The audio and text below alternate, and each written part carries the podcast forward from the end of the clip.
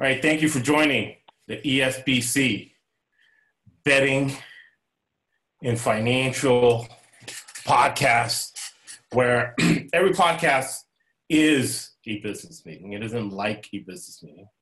It is a business meeting.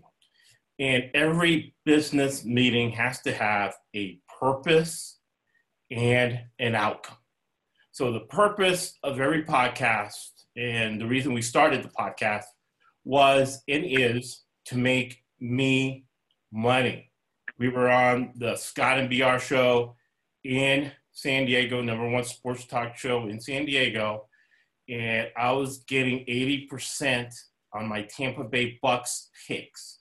And I was listening to the other guys, and the guys that made the most sense ended up coming up to me and saying, hey, let's start a podcast. So we ended up starting a podcast. And the results has been, we were 63.5 on every single NFL game, every over and under, and we made a lot of money. That was the outcome. Those were the results of the podcast. And then we ended up on a 41-6 run in college basketball. But the second purpose of the podcast is to educate you and to make you money, right? And with Greg here, it's become clear, right, that in addition to that, we want to give it to you raw. We want to give it to you honestly, right? We want to give you actionable information to put money in your pocket in the middle of riots, in the middle of a pandemic, in the middle of a recession, right? That's the second purpose of the podcast. And the outcome we want for you and we want for ourselves, and I'll be selfish, I'll talk for myself. It makes me personally feel good if you make money and you use our concepts, right? So you put money in your pocket in the middle of this pandemic. It's not like I'm giving charity or altruistic. It makes me personally feel good if you learn and you do that, right? And as the podcast has grown, one of the big things, right, that's been an asset for us is putting our ego at the door. Little did I know, right? Because we got the PhD of the Philadelphia Eagles first report, right? He knows everything there is to know about the Philadelphia Eagles, so I didn't have to do research on them, and he's made me money. Then I didn't know this at the time, but Raider Jim, who's on the podcast, has been betting ponies for 40 years, all right? He told me that he funded his first marriage and his first two kids betting ponies at Del Mar, all right? Betting horses at Del Mar. I didn't know this at the time. But in the middle of last year, he says, start betting Miami. And I bet Miami 7 weeks in a row. I put my ego at the door, put my analysis at the door, and I took Raider Jim's advice. And he made me a lot of money with the Miami Dolphins, right? So we're putting our ego at the door again, and we have an educational podcast series every Tuesday with Greg Wolf from The Wolf Line. And he's going to educate us, right? Further education. It's every podcast is an educational podcast. I encourage you to listen to last year's podcast on pro football and college basketball on why we had such a high percentage. You look at the games we bet, you look, go on your phone and look at the outcome and listen to the whys, because we use business and financial concepts to exploit inefficiencies in the market to make ourselves money. All right, so that's what you're listening for, right? And we got Greg Wolf from The Wolf Line. Thank you so much for joining us, and thank you so much for being so generous with your education and knowledge of the financial markets. I always love being here and talking shop with you, Josh. Absolutely, man. And one of the great things that Greg and I have in common, right, is that we hate the Colin Cowards of the world, Max Kellerman, Stephen A. Smith, who get paid before the games happen. And even CNBC, right, where they're feeding you disingenuous information, right? So ask yourself, as you're consuming media, are these people making me money? Especially if you own a business, 80% of your time has to be in revenue generating activity. So we're not playing around on this podcast. This podcast is a revenue generating activity for ourselves first. Because if we don't have money, right, we can't do anything. This is a pandemic. This is a recession. So we got to make our money first. But we're being generous, right? And we want you to come along, all right? So one thing that I've seen from the younger generation, and Greg is my same age, is that people make excuses. There's no such thing as excuses, right? You're either pregnant or you're not pregnant, right? If you got to pick wrong on a wager, it's because you made the wrong pick. You didn't do enough research, okay? And that's number rule of betting. We got the top 10 rules of betting. We wrote an article.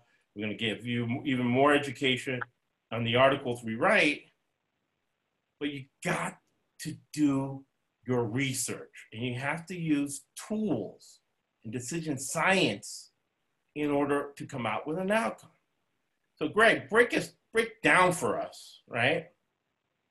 First topic that we're going to discuss, how the riots and really the pandemic has not had an effect on the financial markets or the sports betting market. Well, the sports betting markets are shut down for the most part. I mean, they're starting to open up internationally some leagues. There's been Belarusian soccer and there's been darts, snooker, some other sports internationally. I think actually the Bundesliga, German soccer, opened up back up again last week maybe, and now they're making plans for the fall for a lot of other leagues. And I know the National Rugby League in Australia started last week. But the best part about all that is that although the Wolf Line just does the American leagues at this point, the 7 or 8 American leagues, including WNBA and CFL. You have the 4 major professional leagues, then you have the 2 major college leagues. So that's 8. But it could also, and as soon as we adjust the feed a little bit, that the same technology, the same products, the same analytics, then apply to the 1,000 or so other leagues that are also available as you go globally.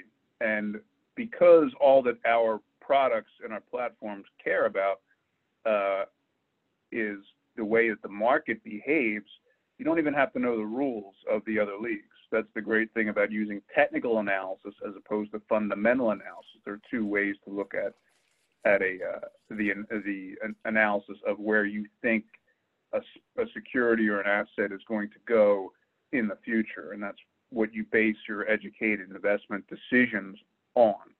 Now, the first thing I want to do is just explain that my definition personally, not an absolute definition, but sure. First to get it right, just the definition of the word analytics. It's one of those words like algorithm and big data and data science and machine learning and things like that, those kind of words that people are just throw around because they think it sounds smart and all that, when they really, for the most part, don't know what they mean.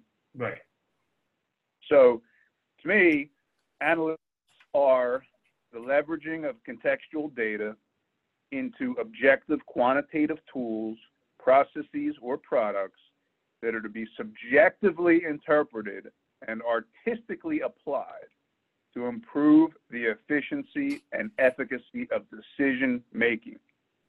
I know it's a mouthful. That's what it is. The basis for that is that they are objective. You cannot coalesce yourself with analytics and then try to tell people what decisions to make or influence their decisions. If you want to take that and then process that information and then subjectively say to somebody else, you should do this, it's like, then that's okay. But it's like, for example, a thermometer. A thermometer is an analytics tool because you could be getting up in the morning and you go downstairs and you don't know whether you should wear a coat or not. You're not going to know by looking out the window. You have to look at, hopefully you have some type of a quantitative resource where you can make that decision, you know, with an efficient and effective manner.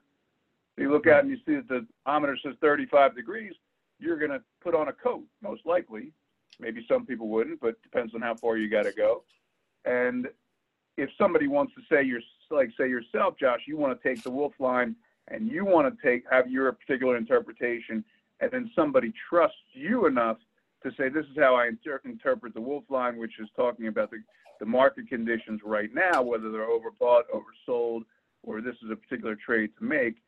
So say your wife is now going downstairs and she says, what should I wear a coat? Well, now you say, you look at the 35 degrees, you tell her to wear a coat. She wears a coat because she trusts you, and then she's probably okay. Right? Right. And what this concept, all right? And Brandon First is listening to First Report of the Philadelphia Eagles. He's listening to, he's on Facebook right now. And I'm going to text him, I'm going Matt Patricia, all right? Because what he just said, right, is the reason we were 80% on Detroit Lion games, okay? Because Bob Quinn and Matt Patricia say they're going full-on analytics, right? So even though he's the head coach of the Detroit Lions making millions of dollars a year, Brandon First and I feel that Matt Patricia is an idiot, right? Mm-hmm. And what we do here is we take inefficiencies in the market and we exploit it. We exploit people's mistakes, right? Like the Pete Carroll defense, Belichick defense. So, right? Well, if the markets were efficient, wouldn't the score and the total always end up on exactly what the markets closed at? Well, let me go deeper than that, right? Because this is a fundamental, right, way that Matt Patricia thinks that's opposed to the way Greg Wolf thinks and what Greg Wolf just said, okay, about the use of analytics. And Matt Patricia has publicly contradicted what you said about the use of analytics. We both agree that we use analytics, right, as a tool to come up with a decision, right? Matt Patricia publicly says that he just uses analytics to make the decision for him, which we know is a fundamentally wrong way to think. So we use that information, right, to bet against Matt Patricia, blindly using, right, analytics in the fourth quarter of each game. What was the result of that? The result was that Brandon First and myself made a lot of money on that concept. And, right, we know in business that if you are the smartest person in the room, you're in the wrong room, right?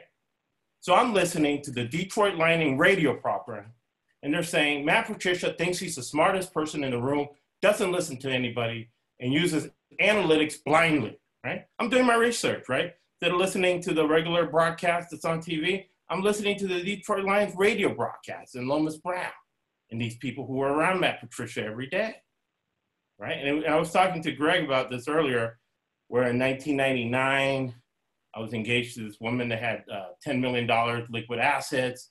Her dad run the Colorado State pension funds. And when you bet a stock, you also bet the management. And I was going to be the son-in-law, and he used to take me around to these companies, and we used to meet the CEO, have lunch with him, figure out how he thinks, look around the plant or the company, go around the cubicles to get a feel for the company, right? To get a feel for the management. Well, I know the way Matt Patricia is running this team, and I have faith, and a lot of things Greg Wolf makes sense.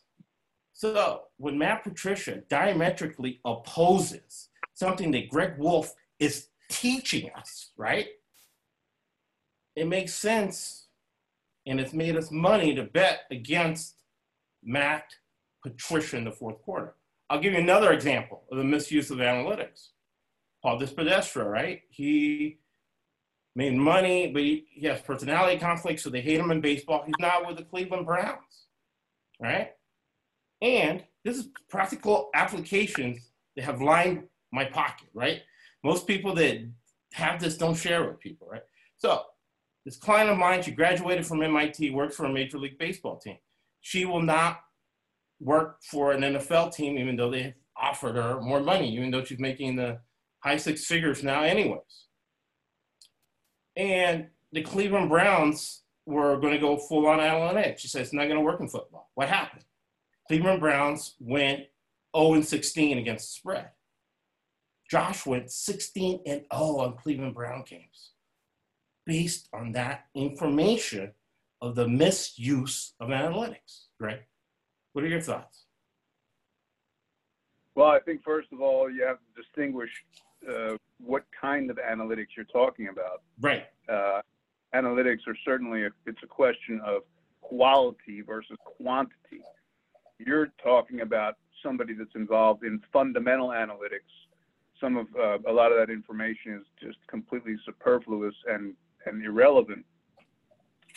But because they call it analytics, it somehow seems to be. Yeah, but she uses math, and she uses it in baseball, and she has a World Series ring. So I wouldn't call it irrelevant. I think she knows what she's doing. Well, I'm not saying this particular person or whatever you're saying. I mean, obviously, you know, you could say you could come back and everybody has their own particular.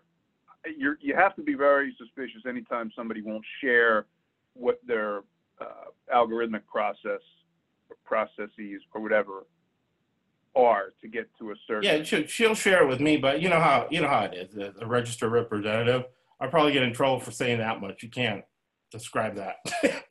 At least publicly. Well, yeah. If you're going to create a process, what we do at the Wolf Line is we allow everybody to use the indicators, the oscillators, the charts, the overbought indications, the oversold support, resistance, the machine learning, the screeners, all that for themselves, momentum trading, correction trading, more liquid, less liquid markets, because there's nuances there. Everything you get in a top tier premier financial brokerage platform in the analytics side, you're going to get with the WolfLine.com, and that's why we offer things what we do. Right. But I think we're in agreement on this point, right? Which is very important for the audience, right? Analytics. You got to understand what flavor of analytics you're using, right? For whatever, but specifically to sports betting, right? The Wolf Line and the charts and everything do not make the decision for you.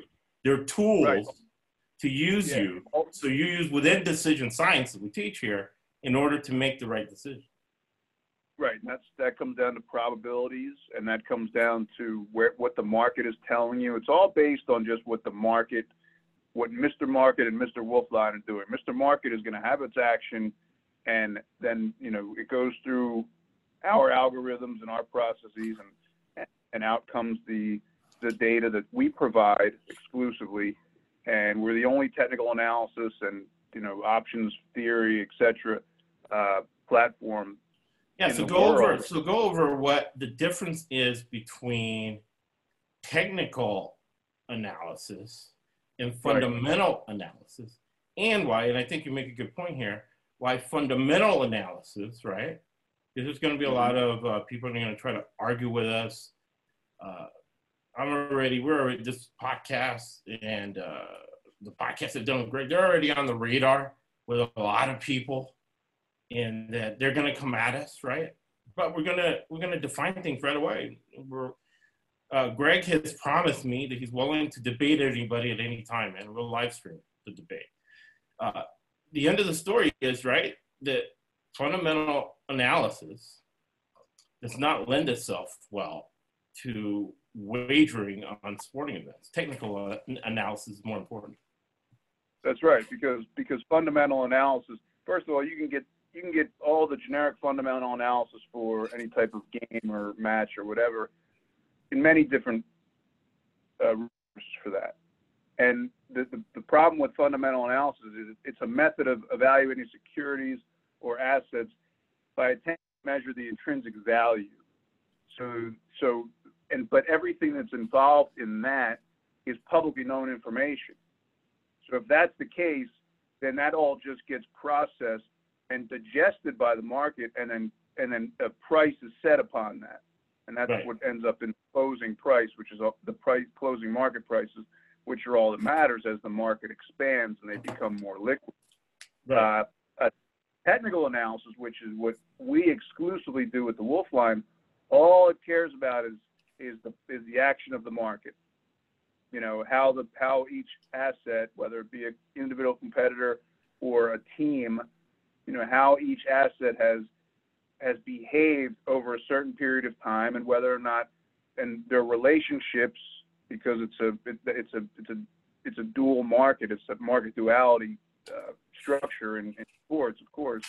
So how the relationships have gone and how they have matured relative to the closing market prices and then their behavior. And it's the same as upticks and downticks in securities or in stocks. And that we measure that with the rolling divergence indicators and put that through, you know, again, different processes that I'm not going to get into the complexities of. But all that matters is the market action, and you don't even have to know. It's just all about numbers. You don't have to know the name of the team, who's playing for the team, who's the coach of the team, where the game's being played. It could be a hockey game, and they could switch to where they're using broomsticks and medicine balls on the moon. And it doesn't matter because the market is going to digest that and then assign that value. Right. Exactly. That's the difference. There's two schools of thought, fundamental and technical. And then you get down to if you know something fundamentally that is not publicly known, then you're breaking the SEC Rule 10b5-1 if you are then using that non-public information to procure revenue or to make money, which you're not allowed to do. All right. So we're going to hit some basics, right? Because this is an educational podcast, and I'm shocked. But then again, right, Greg and I have more education than most people. We have advanced degrees, securities license. But we're going to go down to the basics, all right? I'm going to straight out of the book, and those watching the stream can see the book. It's the FINRA book, right? This is the book. You have to know this book to pass the Series 7, which I did. So it talked, but I always have it around, and I always have everything around. So if the SEC raids my office or whatever, I have the reference point here, you know, answering the questions they have. Because like Greg said on the last podcast, the law and justice are at best, right, distant cousins, right? And we're seeing that play out in the Minnesota riots, right? And to answer the first question I gave Greg in the beginning, the riots and the pandemic have nothing to do, have zero effect or nothing on the numbers that he just talked about when you're betting on a game. So, definition of an asset is what a company owns, cash in the bank, accounts receivable, or money it is owed, right? This is important here. Money that it's owed, investments, inventory, and so on, right? So a clear definition of an asset from the book is current value and its expected future return, right? Well, that's the issue that I have with a lot of when people talk about the equities market being forward, you know, 18 months forward price, right? I don't know whoever arbitrarily came up with that 18 months forward price, but it's a bunch of BS. Right. Because somebody says that and nobody argues it, and then they go for it like slaves or cheap. Yeah, it's one of those things. And the efficient market hypothesis, which is what Eugene Fama won the Nobel Prize for Economics for, which has now been completely, I guess, invalidated with Krugman and some other fellows that have got. But I agree with the efficient market hypothesis up until the point of where it ignores behavioral economics, which is what technical analysis is. Technical analysis is the quantified and graphical representation of behavioral economics, which is obviously very important. But if he was 100% right and everything was baked into the market and markets were completely efficient, then you would just, the markets would be open for 5 minutes a day. You would just take a company's book value, divide it by shares outstanding, and then that will be the price that it would settle on as net asset value for that day, which obviously doesn't happen. And then the 18 months forward does not validate that in any way as well. So the efficient market hypothesis is fine, except for it ignores behavioral economics, which is the other big part of the price of whatever asset you're looking at that's publicly, that moves back and forth. We'll stick with stocks because it's what people are the most germane to. I won't go into all the other ones, but it works for anything that's in a free market, and certainly sports satisfies that particular free. Right. So the book that, you know, for technical analysis, the book, it goes back to the seminal book for that is 1948.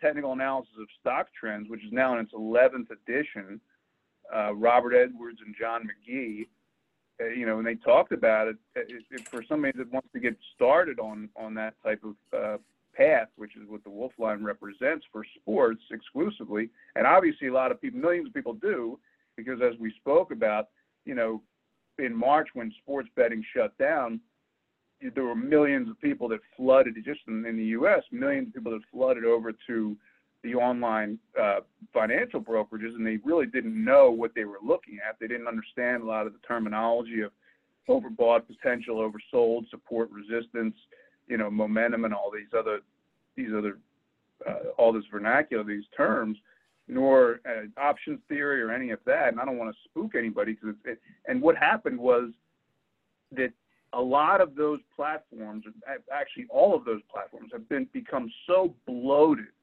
and just so much paralysis by analysis that what we did is, or what I did was, I left the financial markets and I said, we have this new fresh market here, this sports market where nobody is doing anything with technical analysis or quantitative analytics. And we have a chance, a second chance to simplify things, pare it all down, and get rid of all the nonsense that makes it to where you don't know what you're even doing. Your head's going to explode. Your screen looks like a spider web. You have so many lines on it, right, and different studies. And we just strip that down, and we're just making it just presented as a very simple platform, but, you know, with all the functionalities that you would get on any of the other top-tier financial trading platforms. So, you know, that's why we say, we bring Wall Street into the sports bar, or into the sports book, or, you know, which are going to soon be, you know, financial based markets and exchanges. But we'll go into that later. But you know, that's the deal. It's the gamification of the financial trading model.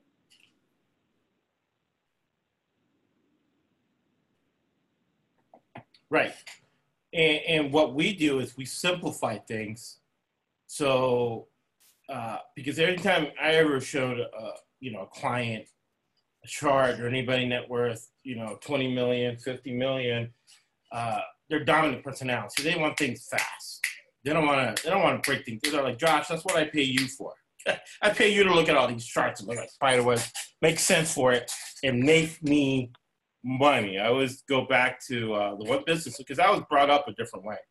And I have one business owner, $30 million company, he's net worth over $20 million liquid assets.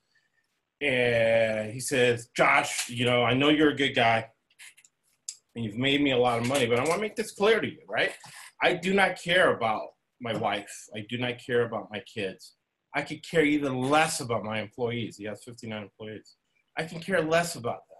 What I care about is that you make me money. That's it. That's all I care about. So people do not care about charts or this and that. So what Greg does, and what I'll help do, is simplify it, right, for you. So you use it as a tool in decision science, right, to make decisions that make you money betting on games. And one thing that's been a pet peeve of mine, and it's great that Greg agrees with me, because he can give you insight into this. that in school, right? One of the biggest mistakes high school teachers make, and one of the biggest mistakes college professors make, right, is that they make math about calculations, right? How you calculate things. And math is a philosophy. What are your thoughts, Greg? 100%. We discussed it earlier. Everything, the foundation of all of our products go from a philosophical base, goes philosophy, and then that is transposed into math. And from there, it goes into an artistic interpretation and application. And you can't screw up the order. Right. So you let your philosophy grow into your math. And then from that, then your math becomes your palette of artistic interpretation and application. It's just like music, like I was telling you. You know, I could write a composition, which is the algorithms and the products of the Wolf Line. Right. But and someone else who I don't even know could play the song much better than I do, or, you know, and use the products much better than I do. You know, plenty of people wrote music and Elvis sang it a lot better than they would have, right? You know, he didn't write the music. He just happened to perform the music better, you know? So that's basically what I'm talking about as far as that goes. Yeah, it's obvious. It's definitely a philosophy first type of model. And, you know, that goes back 2,500 years to the dialectic process. But again, I don't want to get... So what you're saying is that somebody can use these charts to bet on games than what you could do yourself, betting on games. Yeah, I just put out completely objective data, and that's to be used to subjectively interpret. Everybody's going to have a different way of looking at it, and that's how markets work. You know, you're going to have people that are just better than others, you know, given their interpretation of the same data. Some people interpret better. Some people play an instrument better. Some people throw a ball faster. It's just the way it goes. Yeah, we're going to have fun with this, because I know some fans of the podcast are going to get into it, because what we do here is we give you a pick on every game. And when we start in baseball, every day, right, because we live here in Southern California. So when we go to the grocery store, you know, we see Mike Trout, right? Being us who we are, we look at Mike Trout's limping or not.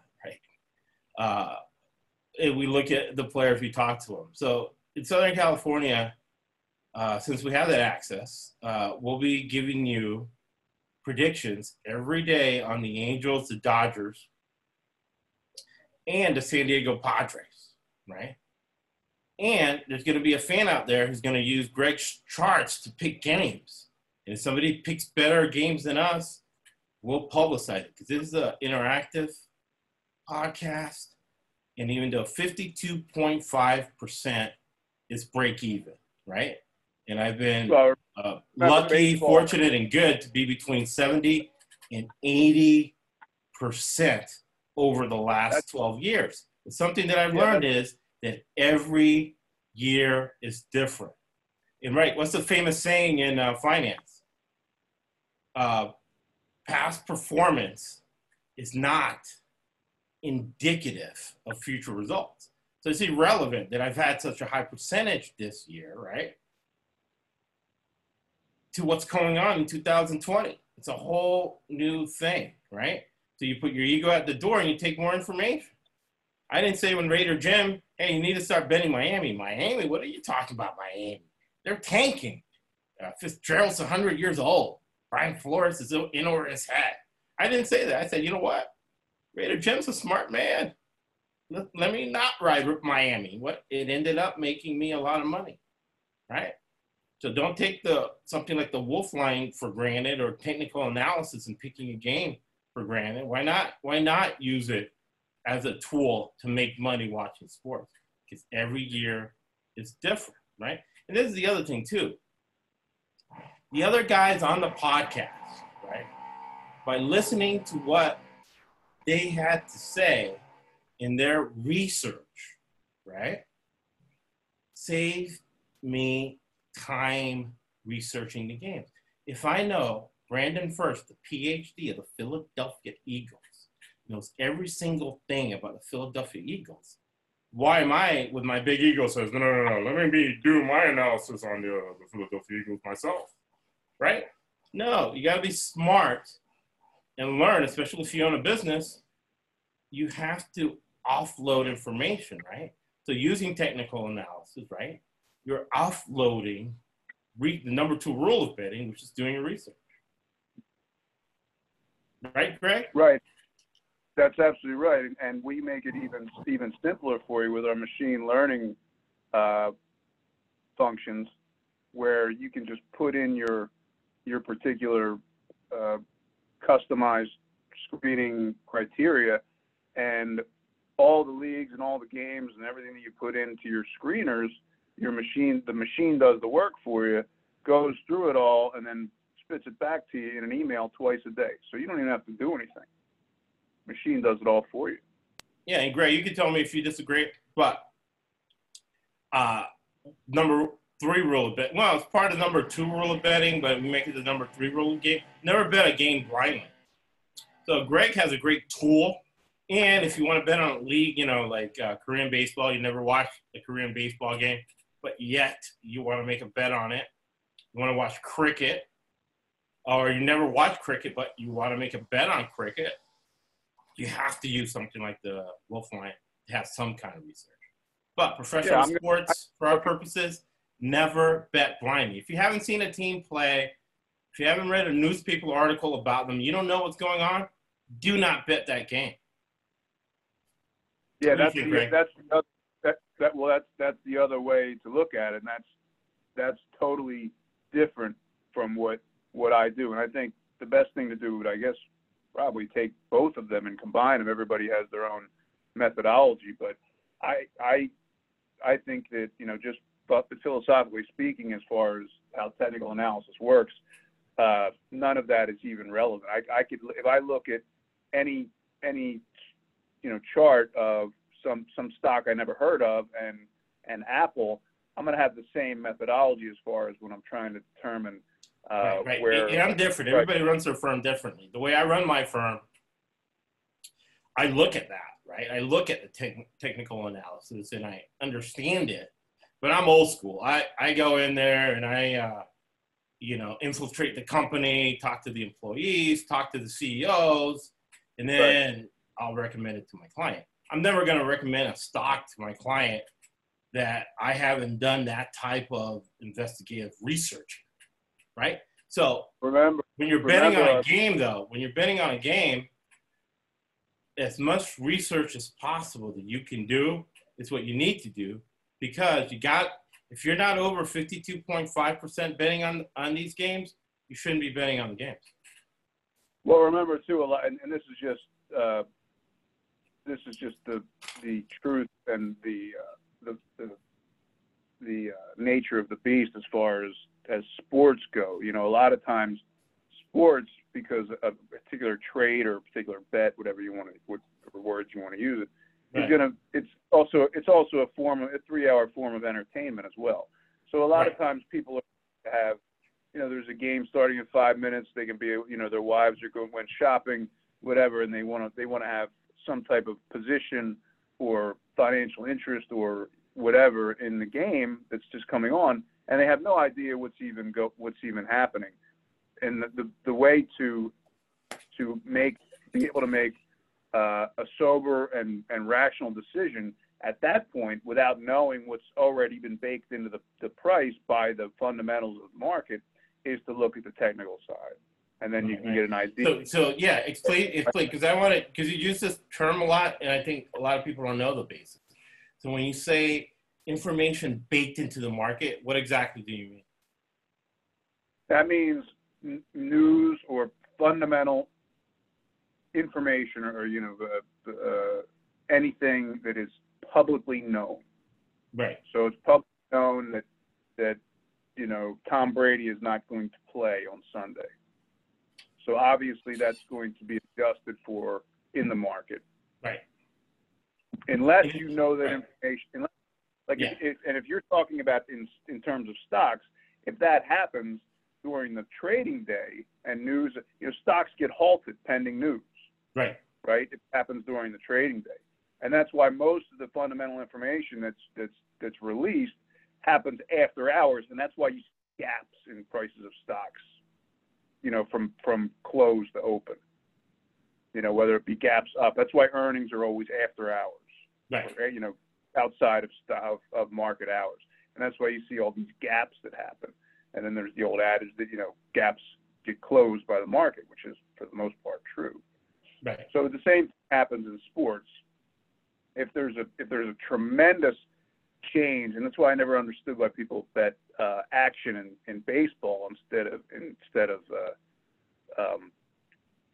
if you bet action, then it doesn't matter who the pitcher is. So you're kind of slave to whatever happens with the pitcher.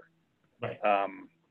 If there's a huge, say Kershaw is minus -320, and they for whatever reason happens, and 10 minutes before the game starts, he's not pitching. They're going to bring some AAA guy in.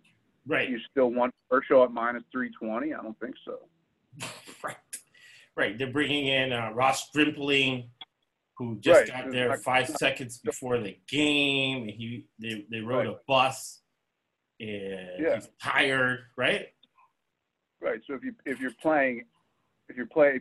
make your ticket out to be action, which I don't even know if they do that anymore, but I guess they do. They do that if you go online. Yeah, they do it all the time. Yeah, I mean, to me, you're just totally vulnerable to, especially if you got some guy, if your money is on, an extremely important starting pitcher. Even when you get a ticket, it says, pitcher versus pitcher. It doesn't say team versus team unless it's a total. Right, and that's a huge value of this podcast. Is that we help you avoid rookie mistakes, and something as well that Greg said that triggered it during a little bit during the college basketball season, but a lot during the football season, right before the game, Greg, right?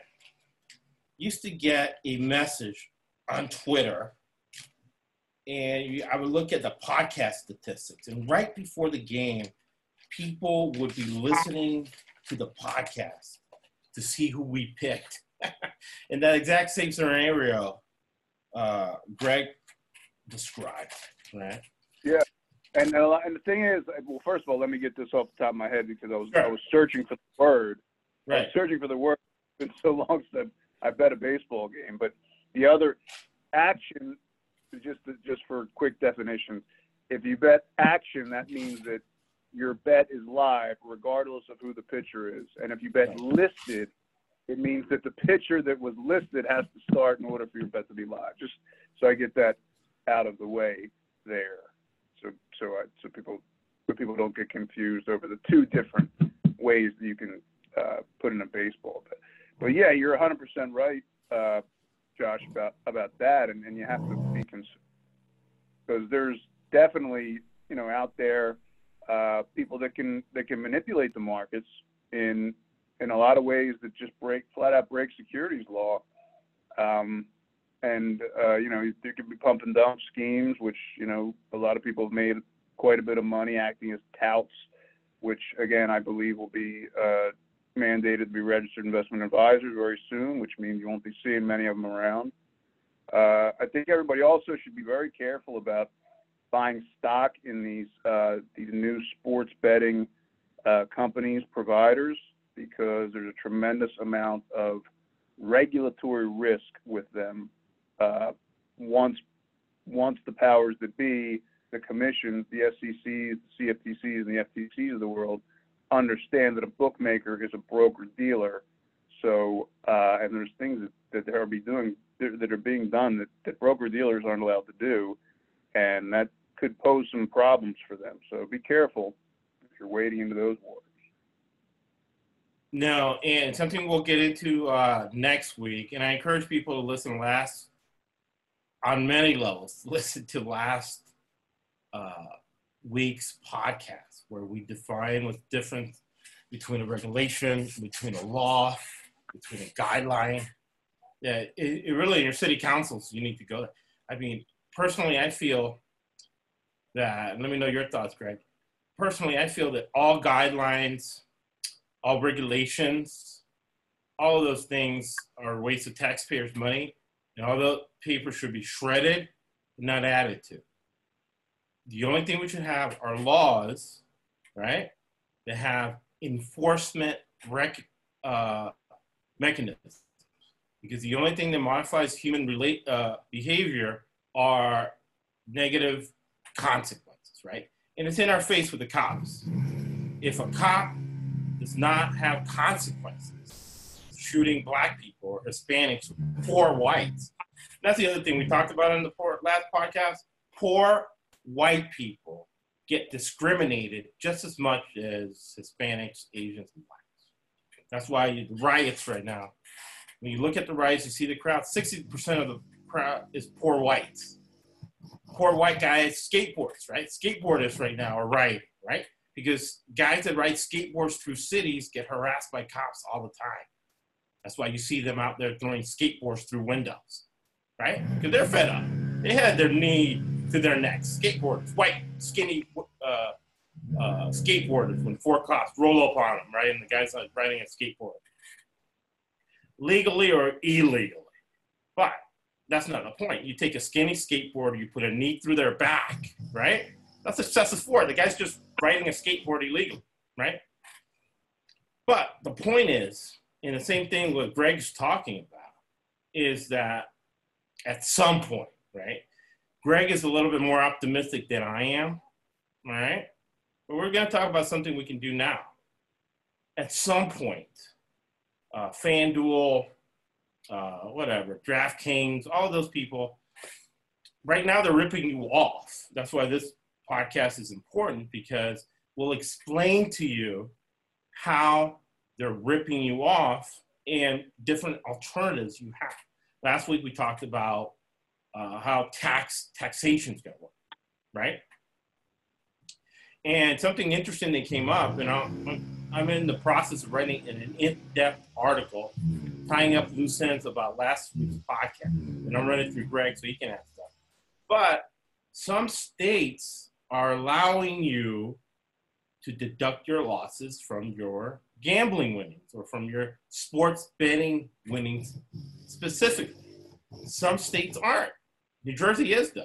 So if you want to place your bets in New Jersey, you're going to have a better tax mitigation, right, than if you put your bets in Illinois that does not let you deduct your sports betting losses from your winnings for better tax mitigation.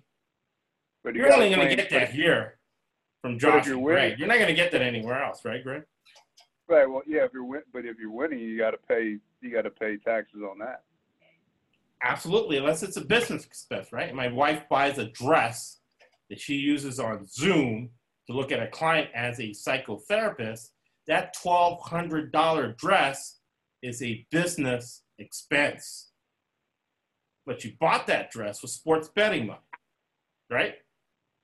That's why an old gangster, mobster, told me once, Josh, the way you make money is thinking with your head, not your feet.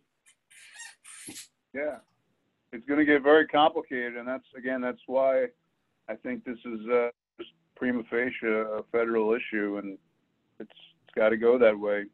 We've been here before, like I said before, and you know, nobody's benefiting in any way by, you know, 50 different people going 50 different ways, or 50 different states running 50 different ways and with 50 different ideas of how they're going to operate things. It's something that's this. But that's how we ran the pandemic, right? Trump said, hey, every state, do your own thing. So I think you're right. I think the pendulum is going to swing. But for the purposes of the podcast this year, right now, I think with a point, and I think we're going to, I have it on my list here to do it next week, and we'll get in deeper into that, Greg. But I think the point, let me know your thoughts, but I think the point is that FanDuel and DraftKings are ripping you off. And then there's a lot of gaslighting and lying to you out there by VSIN. By VSIN's the biggest one because they're saying out there, oh, I'm the CNBC, da-da-da. Well, have they? Go on VSIN, go on their LinkedIn, right, and listen to their information, and then listen to the last three podcasts that Greg and I have done, and tell me which is giving you more actionable information so you can make money sports betting. If it was 1982, I would say them, but it's 2020, so. Exactly. So next week what we'll do is, and I have it on my list here, we're going to go through all of the ways you're being gaslighted and lied to in the sports betting industry, all right? Final words, Greg Wolf. No, I look forward to next week, and it's kind of a spooky sounding episode, but yeah. Yeah, we live in spooky times. Oh, you got that right. We sure do live in spooky times, and you got to look out for yourself and your best interests because your firmest proponent, right? And ask yourself. That's all. Everybody's got to look out for yourself. You know. All right, Josh. All right. And I close always with Winston Churchill, right? He got us through World War II, and he's getting us through the pandemics, the riots, and the recession. You may. Can I do a Churchill quote, too? Can I do a Churchill quote after yours? Oh, yeah, absolutely. Absolutely. Okay. Love it.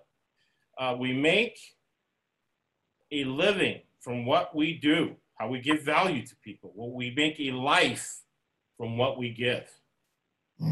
Let's hear Winston Churchill quote. I think, well, it's either Winston Churchill or W.C. Fields. I think it's Winston Churchill. But he's a woman came up to him and she said to him, "You disgust me, sir. And if you were my husband, I would poison your drink." And he said, "Madam, if you were my wife, I'd drink it." Hilarious. All right. Well, thank you. No, thank you for increasing all the people on Podbean. We love you. Thank you on all the platforms and all the streams that keep increasing the views of the podcast. We appreciate it. And it's all about those outcomes and results. Thank you for listening to the ESBC Betting and Financial Podcast Network. Thank you. Yep. That's why this one coat costs $800 and that costs $200. And I don't know what that costs. I'd be ashamed to work. That's why I'm wearing this shoes.